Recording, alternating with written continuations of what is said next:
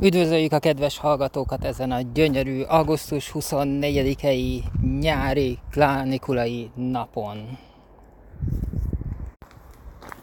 Itt vagyok fenn a hegyen. Nézem azt a pontot, ahova el szerettem volna jutni ma, de végül is úgy döntöttem, hogy eh, kipróbálok egy másik ösvényt, és egyáltalán nem bántam meg. Ráérek én arra a pontra eljutni. Most tényleg nem a cél a fontos, hanem az út. Megyek jobbra-balra.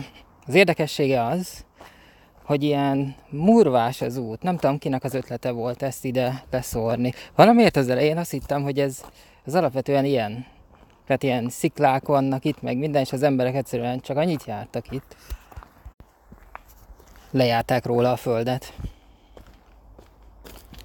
De nem, valaki ezt kitalálta, hogy ezt így ide rakja, és egészen helyes, helyes, helyes ötlet volt ez. Mert felmenni könnyű, mindenhol nagyon-nagyon könnyű felmászni. A probléma az, amikor le kell jönni. Mert az, az tényleg egy kihívás, főleg egy ilyen helyen.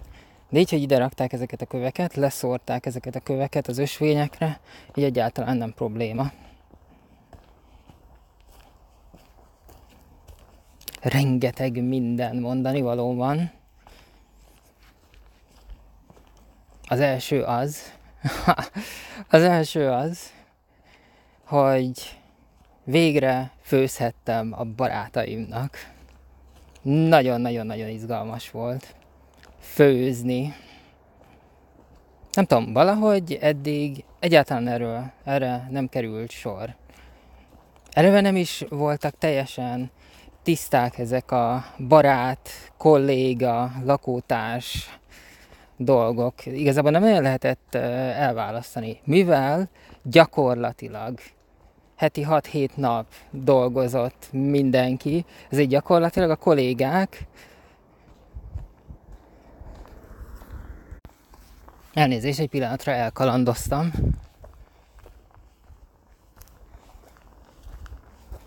Teljesen véletlenül kiderült, hogy ahova szeretnék menni, oda ment három emberke is.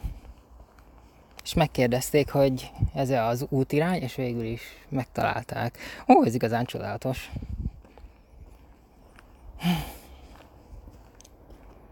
De hol tartottunk? Ja, igen. Tehát egészen eddig, amióta elköltöztem otthonról, nekem körülbelül 8-10-13 lakótársam van. Éltem olyan szobában, ahol négyen voltunk, és így tovább. Tehát soha az életben nem laktam egyedül, soha. És,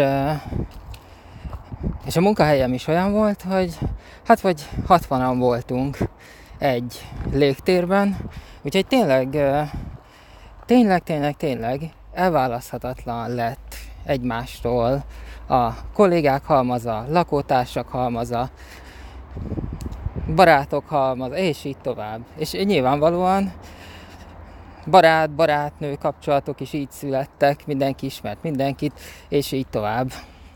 És, és most először volt az,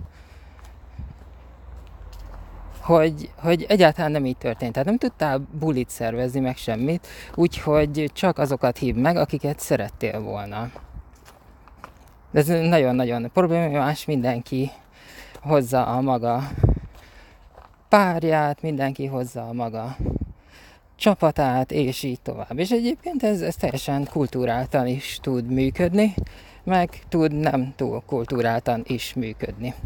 Na, és most először volt, hogy átjött a haverom, akit tényleg, tényleg, tényleg, tényleg a baráti halmazba tudok sorolni, és főztem neki.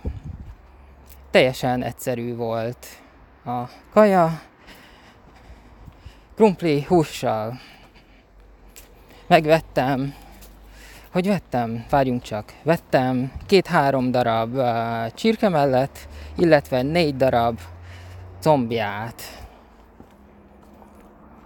kiraktam három tálkát, lisztet az egyikbe, tojást, másikba pedig zsemlemorzsát. Igazából játszottam a gondolattal, ugyanis a zsemlemorzsák mellett volt egy olyan, hogy eredeti, japán, stb. stb. stb.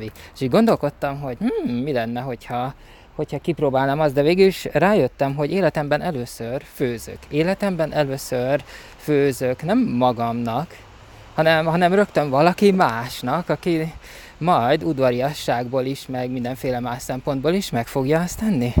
Tehát rögtön lesz valaki, aki elbírálja azt. Tehát nem, nem biztos, hogy le kellene térni az útról, ami, ami nem, nem igazán azt mondanám, hogy a járt út, hanem inkább azt mondanám, hogy a látott út, amit láttam, hogy mások már jártak, szüleim, nagyszüleim, stb.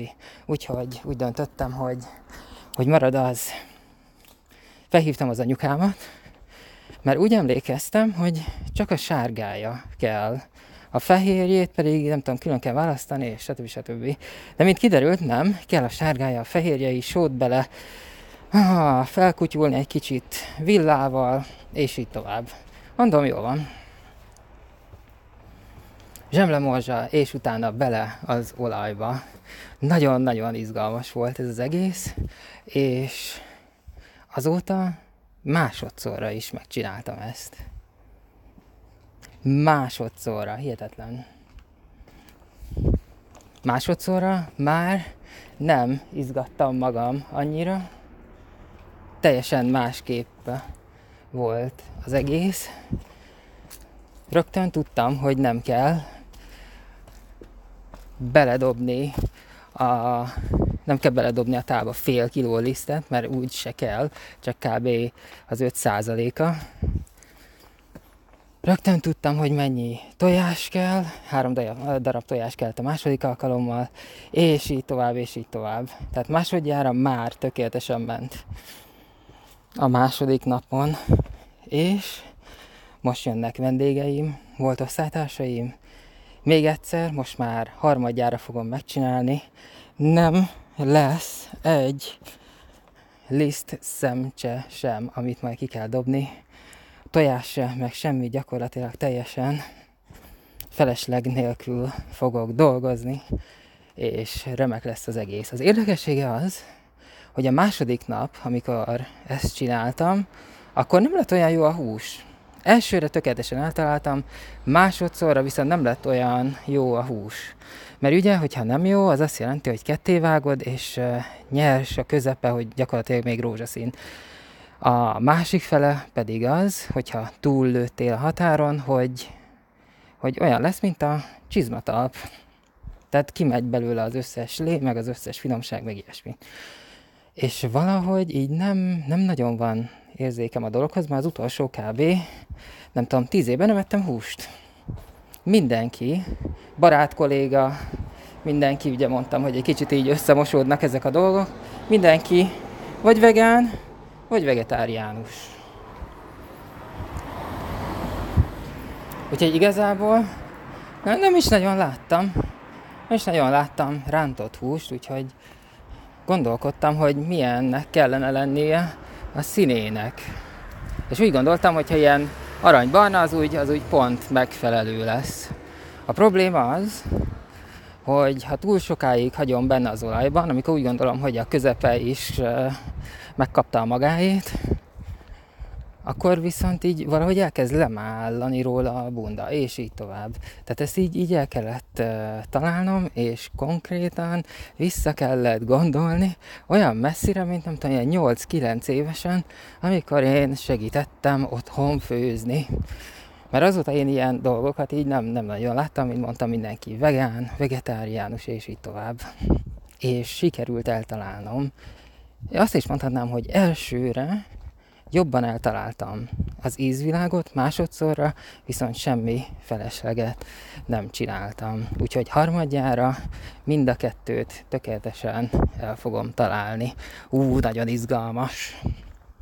A mostani osztálytalálkozóra el fogom találni.